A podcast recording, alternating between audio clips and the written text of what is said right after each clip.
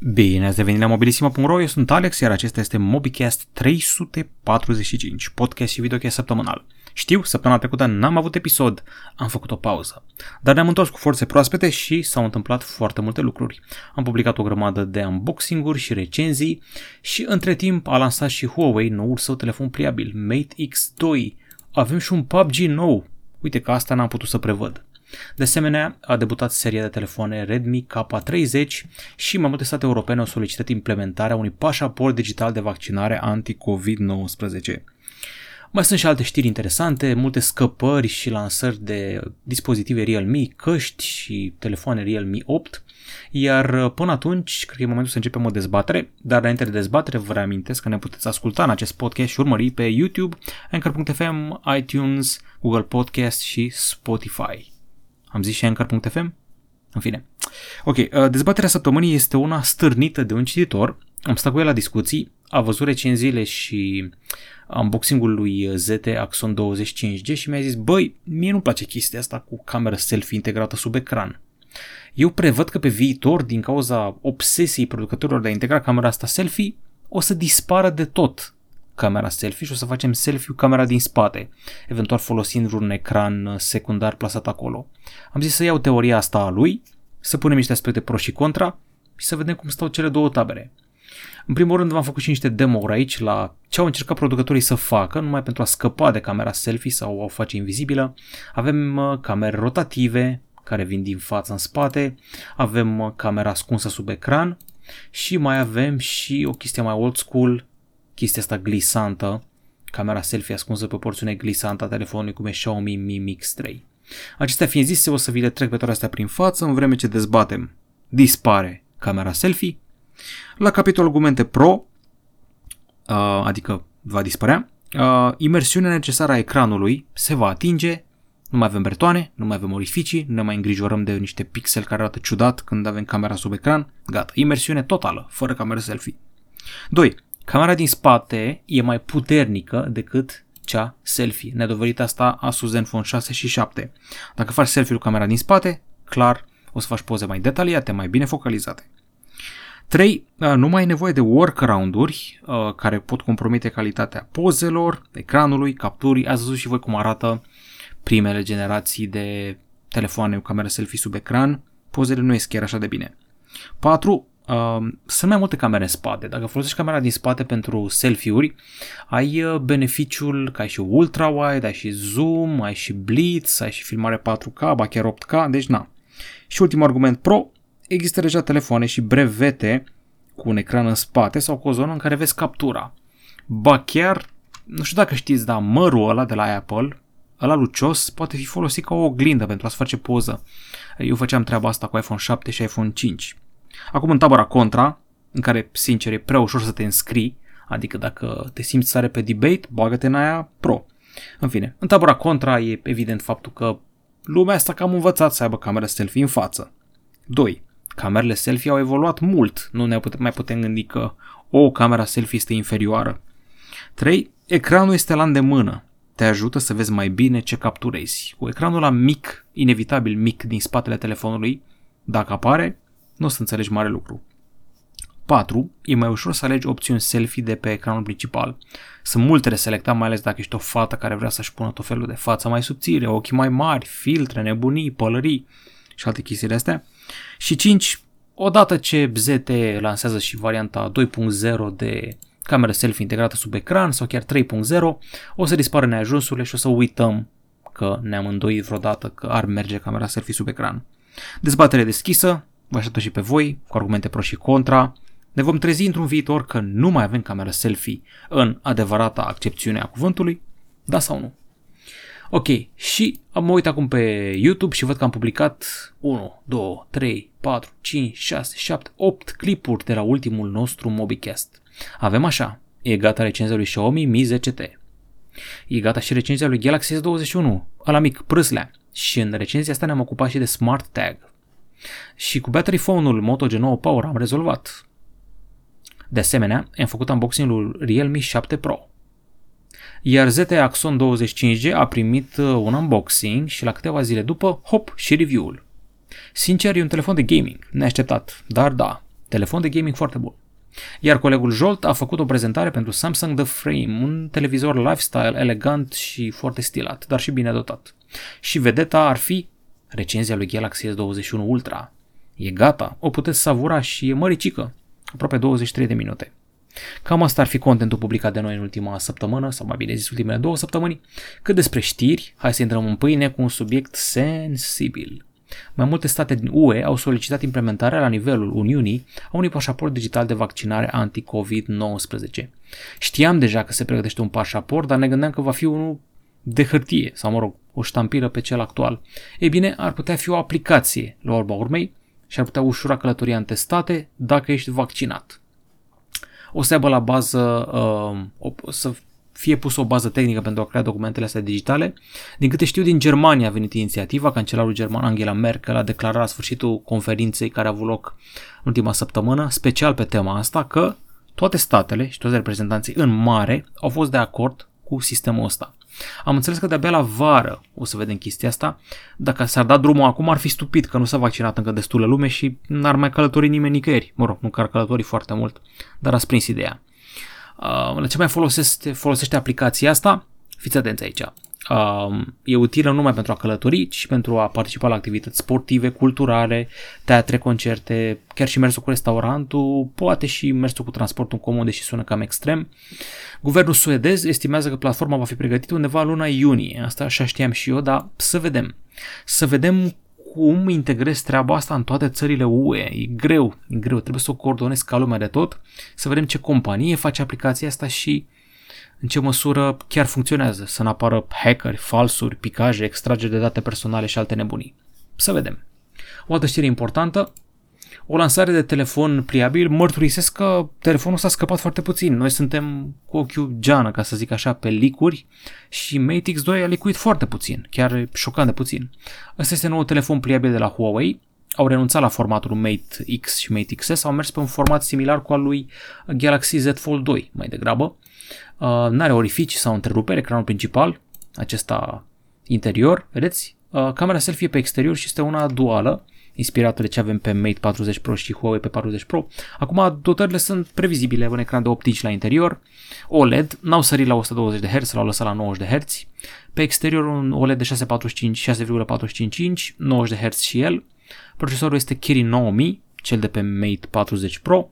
Mai avem și 8 GB de RAM și 256 sau 512 GB de stocare. Mare atenție, e primul telefon pliabil care vine cu o cameră periscopică. O vedeți aici foarte frumos și cu tehnologie Leica. Uh, avem uh, două camere telefoto la dispoziție, una cu zoom optic 3x și una cu uh, 10x. Mărturisesc sincer, toate telefoanele pe care le-am testat până acum, pliabile, niciunul nu pot să zic că a fost bestial la capitolul foto, adică au fost bune sau foarte bune, dar bestial nu. Cam asta vrea să fie modelul ăsta. E, prețul, dragii moșului, e mare. 2300 de euro.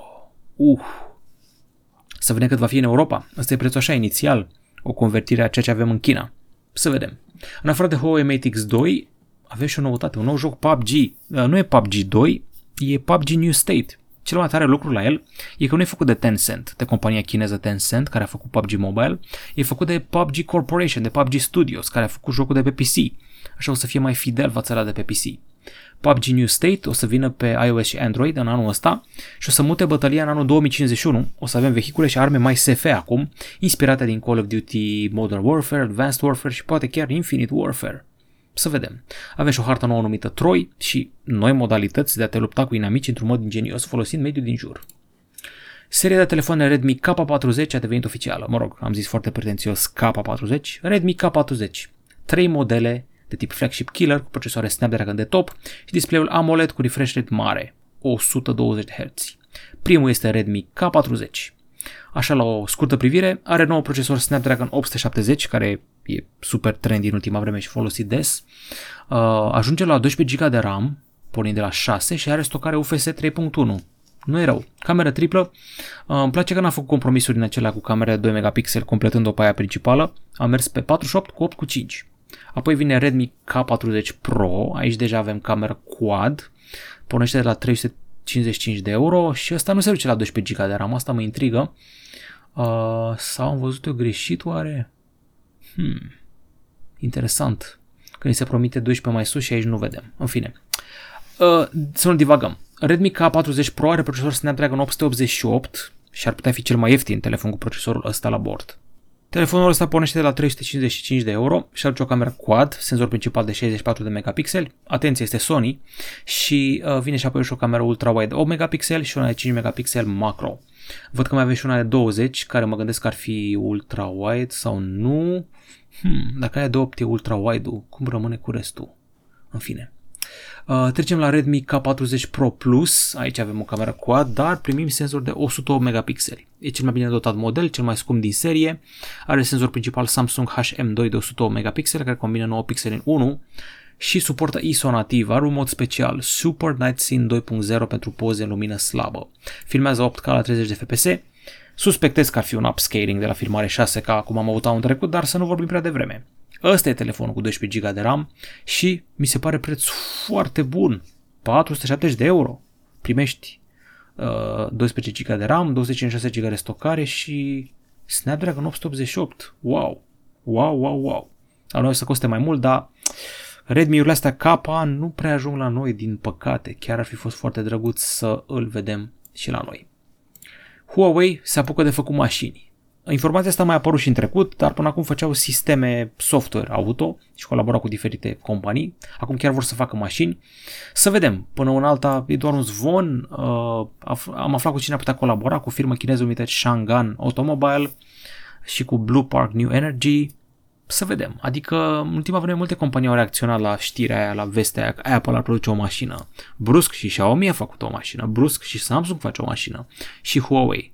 Dar să vedem. Cert e că Huawei în ultima vreme dă semne că s-ar extinde în alte zone pentru a compensa pe cea smartphone. Ba o consolă de jocuri, ba ceva cu agricultură, ba metalurgie, ba tot felul de segmentele astea adiacente și evenent accesorii și electronice.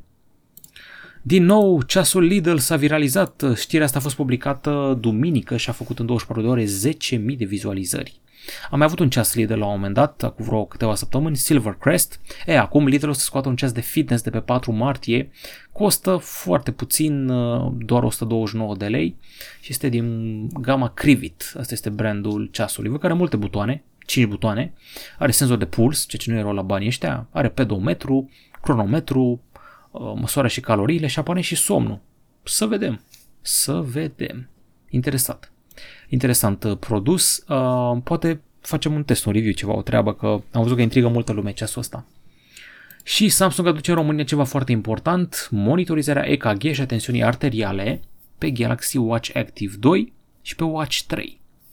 Dacă aveți uh, dispozitivele astea, acum, începând din săptămâna finală a lunii februarie, ar trebui să puteți măsura tensiunea arterială, arterială și monitoriza EKG-ul și să le sincronizați cu aplicația Samsung Health. Treaba asta poate salva vieți, treaba asta poate ține sub control un hipertensiv, o persoană cu fibrilație atrială, cu foarte multe probleme, nu poate decât să fie binevenită. Aș vrea să văd și eu un doctor de la noi și un blogger tech făcând un video împreună, arătând uh, avantajele acestei tehnologii, cum funcționează ea și în ce măsură cadrele medicale o omologhează și o văd ca atare. N-am văzut treaba asta în România, adică nu știu, nici nu urmăresc foarte multe emisiuni de sănătate. Cred că în afară de ce se întâmplă la doctore și nu știu, sarea în bucate sau care mai era, nu prea sunt. Da, în fine. Ar vrea să un doctor în poziții și zicând sunt excelente sau nu sunt bune. Pur și simplu, e o dorință de-a mea. Eu tind să cred în astea că n-ar fi trecut ele, n-ar fi ajuns să le avem fără teste, a trece un milion de teste. Mai ales în SUA, unde e foarte dură FDA-ul. Ok, Apple a adăugat scoruri pentru ușurința de reparare pe produsele din Franța, e doar începutul, francezii sunt cutting edge la treaba asta și foarte dur companiile, i-au suprataxat, i-au, i-au rupt pe americani și acum i-au obligat să pună pe cutii cât de ușor este să repari un produs. Adică o notă de la 1 la 10. Um, doar în Franța deocamdată de o chestiune de la nivel de UE, cred că în un an, doi să vedem și noi treaba asta pe cutii. Mai mult de atât, de la anul, o să și amendeze dacă produsul are o notă prea mică, cum cred că are Apple AirPods, e amendă dacă produsul e prea greu de reparat pentru că tu poluezi. Făcându-l greu de reparat, sporești cantitatea de deșeuri electronice că o să cumpere omul altul sau componente de schimb prea multe. Cam asta ar fi. Uh, iPhone 12 are nota 6 din 10. iPhone, uh, uh, nu mai știu ce model, iPhone 12 mini parcă avea și mai puțin de atât. iPhone SE 2020 are un 6,2 din 10, care e considerată notă mare. MacBook Pro de 13 inch cu procesorul M1 are 5,6 din 10. Auci! Legea se aplică pentru telefoane, laptopuri, televizoare, mașini de spălat și mașini de tuns iarba. Așa că, producătorilor, faceți device-urile mai ușor de reparat, că altfel luați amendă. Ce zice lumea aici? Nimic. Ok. Oppo a prezentat o tehnologie de încărcare wireless la distanță. Am tot văzut treaba asta în ultima vreme, nu mă surprinde. Dacă te uiți în istorie și Nikola Tesla a prezentat treaba asta, dar nu s-a mai concretizat.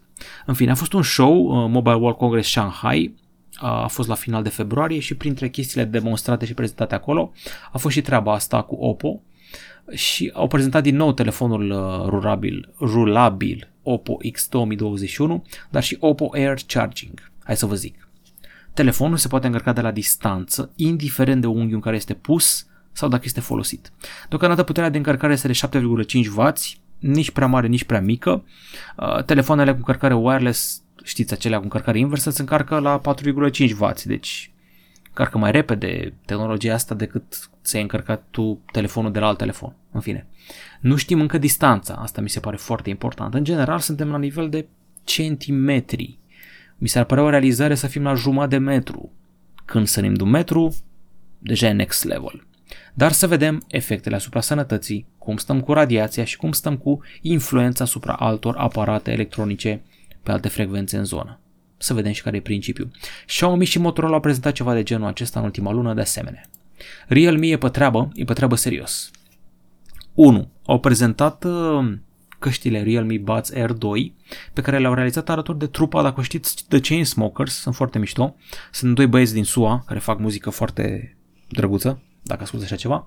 În fine, căștile astea au anulare de zgomot de fond, au playback de 25 de ore cu tot cu acea cutie de încărcare, au designul la classic gen uh, Apple AirPods, au tehnologie Bass Boost Plus creată de trupa Chainsmokers, um, ce mai au? Au un driver Hi-Fi la interior, microfoane duale, ENC pe lângă ANC, certificare IPX5 contra stropirii cu apă, numai de bine. Tot Realme pregătește deja seria Redmi 8, care aduce camere de 108 megapixeli și o să aibă eveniment pe 2 martie și, ghișce, actorul de la Bollywood, Salman Khan, o să fie imaginea telefonelor Realme 8. Deja a fost văzut cu un telefon în mână și am văzut că o să aibă designul cu o cameră uh, pătrată sau dreptunghiular destul de mare în spate, modulul. ANCCOM, Autoritatea Telecom din România, a dezvăluit ce știe românul despre radiațiile electromagnetice și despre 5G. 14% din români sunt tehnofobi, le e frică de tehnologia asta nouă. Mai aveți și alte statistici în articolul, Claudiu, uh, în articol, articolul colegului Mihai. Ok, avem aici uh, detalii. Deci 37% dintre cei care au luat parte la studiul ANCCOM sunt pasionați de tehnologie. 14% tehnofobi. 49% sunt neutri față de tehnologie și radiații electromagnetice. Oamenii sunt preocupați de radiații și au indicat chiar și pandemia de coronavirus ca legată de temerile lor cu privire la 5G. Se informează cu privire la tehnologie de la televizor sau radio, site-uri web, discuții cu prietenii și familia și social media, 39% doar. Miram așa, aș fi crezut că de acolo și-au gurosul informațiilor. Mai multe detalii în articolul ăsta. Uh, știu că mai era un articol la câteva luni care zicea că din Uniunea Europeană, România și încă vreo două, trei țări sunt cele mai fobice legate de 5G, dar nu stăteam rău, adică nu eram ultimii. Asta am ținut eu minte, că nu eram chiar pe ultimul loc. Studiul ANACECOM arată că 55% din români nu știu că nivelul radiațiilor de câmp electromagnetic este măsurat permanent în România de peste 10 ani. Nu suntem sat fără câini. Chestiile astea chiar sunt măsurate. Motorola o să revină pe piața ceasurilor. Foarte mulți oameni de aici de la Mobilissimo, cititori și urmăritori, au iubit ceasurile Moto 360. E, acum ni se pregătesc trei modele, Moto Watch, Moto Watch One și Moto G Smartwatch, cu design nou. Unul să fie pătrat, unul să fie circular, unul să fie mai sportiv și unul să fie elegant. O să aibă Wear OS la bord, pedometru, oximetru, dar nu prea știm mare lucru despre ele decât despre design și platforma software. Samsung a scos un nou senzor foto, ISOCELL GN2, cu rezoluție de 50 de megapixeli. Am putea să-l vedem pe Galaxy Note 21 dacă există, am putea să-l vedem pe Galaxy Z Fold 3 sau pe telefoanele partenere, ci care ar debuta pe Xiaomi Mi 11 Ultra. Să vedem. Să vedem. Toate avantajele sale le aflați în articol. Și au scăpat niște ochelari Samsung, Samsung Glasses Lite. Uh, de la Google Glass încoace n-a mai mișcat nimeni nimic în front după ce Google a cam renunțat la proiectul ăla, dar Samsung ar pregăti perechea asta de ochelari, care are și un fel de desktop virtual. Am văzut într-un clip de prezentare că cineva juca niște jocuri, uh, făcând și niște apeluri holografice, video, destul de mișto tehnologia asta, dar să vedem. Vă reamintesc că și Apple ar pregăti niște ochelari deștepți. Gata cu știrile săptămânii. Acum o să trecem și la întrebări. Ca de obicei o să încep cu forumul și văd că în ultimele două săptămâni doar un singur băiat a pus o întrebare. Florin Adrian, începător, doar două posturi. Ok. Se spune că are o dilemă, expiră abonamentul la Orange și că nu se poate hotărâ. Uh, treaba să se întâmple anul viitor și mă întreabă dacă să-și ia Google Pixel 4 XL sau să aștepte să vadă ce lansează Huawei cu Harmony OS. Îmi spune că este genul de utilizator care vrea cel mai mult de la un nou telefon achiziționat. Producătorul să-mi ofere cât mai multe actualizări de soft și securitate, să fie un pachet solid pe partea multimedia și grafică. Pe când estimez că am putea vedea în acțiune noul Harmony OS de la Huawei? Depinde foarte mult de Huawei P50, teoretic, din câte știu eu, prin aprilie ar trebui să vină seria P50. Nu e foarte clar dacă vine cu Harmony OS sau dacă Harmony OS e gata. Eu zic că da, da, nu știm sigur. Uh, mai sigur mi se pare să vedem o variantă mai șlefuită de Harmony OS la toamnă pe Huawei Mate 50 Pro. Asta e doar părerea mea. Dar dacă ții telefon la anul, mai până atunci, până atunci poate să apară multe lucruri. Până atunci poate să apară un Google Pixel ieftin. Cine știe, nu știu ce vrei tu neapărat Pixel. Văd că vrei foarte mult să aibă actualizări ca lumea și securitate. În general, Nokia și Motorola sunt șmechere pe partea asta. Dar și Samsung a început să se miște bine. Și dacă îmi zici multimedia, Hmm, nu știu ce să zic. De ce nu mergi pe un Samsung Galaxy S21 sau poate un Galaxy S21 Fan Edition, că deja o să apară până atunci. Se va și ieftini până vine momentul să schimb abonamentul, deci ăla cred că pot să prezic eu că ar fi un telefon bun. Dar mai întreabă-mă când mai trece timpul.